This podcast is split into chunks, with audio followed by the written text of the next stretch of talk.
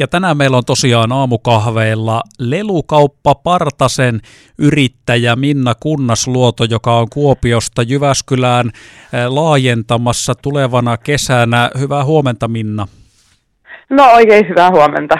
Lähdetäänpä kuule semmosesta nyt ihan ekana liikkeelle, kun kaikillahan on lapsuudessaan aina unelmia ja haaveita siitä, että mitä tehdään isona, niin onko sulla ollut aina se, että sitten kun sä oot aikuinen, niin sä pyörität lelukauppaa?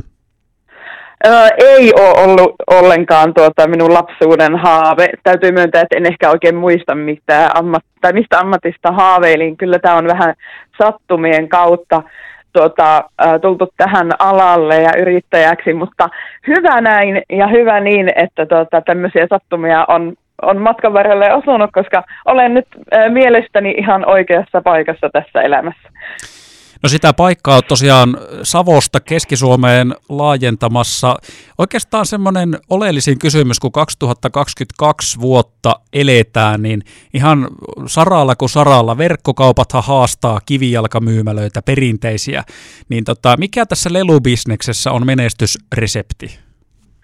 No, no se verkkokauppahan löytyy siis meiltäkin, eli kombona tämä toimii tässä lelualalla, eli on kivijalkakauppa sekä sitten verkkokauppa, niin tämä, tämä niin kuin on, on yksi semmoinen menestystekijä, mutta siis lelualalla pitää olla vähän ää, tota, hullu, ei, niin kuin hölmö ei voi olla, että saadaan toimi, toimimaan, mutta pitää olla hullu, pitää olla semmoinen heittäytyjä tyyppi ja elää siinä hetkessä, eli reagointikyky erilaisiin niin kuin vallitseviin tilanteisiin niin on myös, myös semmoinen. Ja sitten se, että pystyy elämään siinä lasten maailmassa. Mä sanonkin monesti vaikka jollekin yhteistyökumppanille tai joku yrittää myydä, niin että mene polvilleen. Eli se on se taso, miltä me kateta, katellaan maailmaa, eli se lapsen taso. Silloin kun sä oot polvilla, niin sä oot samalla tasolla sen lapsen kanssa. Mutta tavallaan toikin, mitä sanoit, että kun, jos sullakin on tämmöinen hybridimalli tässä, että on sekä verkkokauppa että kivijalkamyymälää, niin, niin jokuhan siinä kuitenkin on syynä, että jo pelkästään vaikka sitä verkkokauppaa, että, että tota, ei kai sitä nyt pelkästään rakkaudesta lajiin kivijalkamyymälääkään pidetä pystyssä, että kai se liiketoiminnallistikin on kuitenkin hyvä olla kannattavaa. No kyllä, joo, se on yksi tietysti semmoinen edellytys, että pystytään tota, olemaan olemassa ja pystytään nyt niin kuin, laajentamaan, niin, niin on, lelualaa ei ole kauhean helppo ala, eli tota, voitte niin kuin, havaita, että lelukauppoja ei hirveästi ole tässä maassa, ja sille on kyllä ihan syynsä. Eli se on voimakkaasti sesonkipainotteinen ja semmoinen, semmoinen vähän herkkä, siinä pitää olla siinä tuotevalikoiman niin kuin päällä, eli et, niin kuin alan sisällä, jotta se onnistuu. Mutta meillähän on historiaa takana 55 vuotta, joka helpottaa totta kai sitä toimimista, eli on niin kuin Kuopiossa hyvinkin tuttu jo niin kuin monessa polvessa ja tiedetään, mutta tota, ei se, se ei riitä, eli pitää koko ajan olla myöskin sitten aktiivinen itse ja markkinoida ja tehdä kaikkea kaiken näköistä. Mulla nyt auttaa itsellä tässä itse asiassa parhaillaankin ollaan kokoustelemassa myös tämmöinen hyvä yhteistyö Eli on tämmöisiä oikeita lelukauppiaita, että kanssa vaihtaa ajatuksia ja tehdään markkinointia ja ostetaan. ostetaan. Eli Casagranden yrittäjät tuolta Turusta sekä Riihimäeltä tuo Janne Kataja on myös tässä meidän tämmöisessä yhteistyössä mukana. Niin se auttaa kanssa tässä, tota, kun on tämmöinen hyvä verkosto.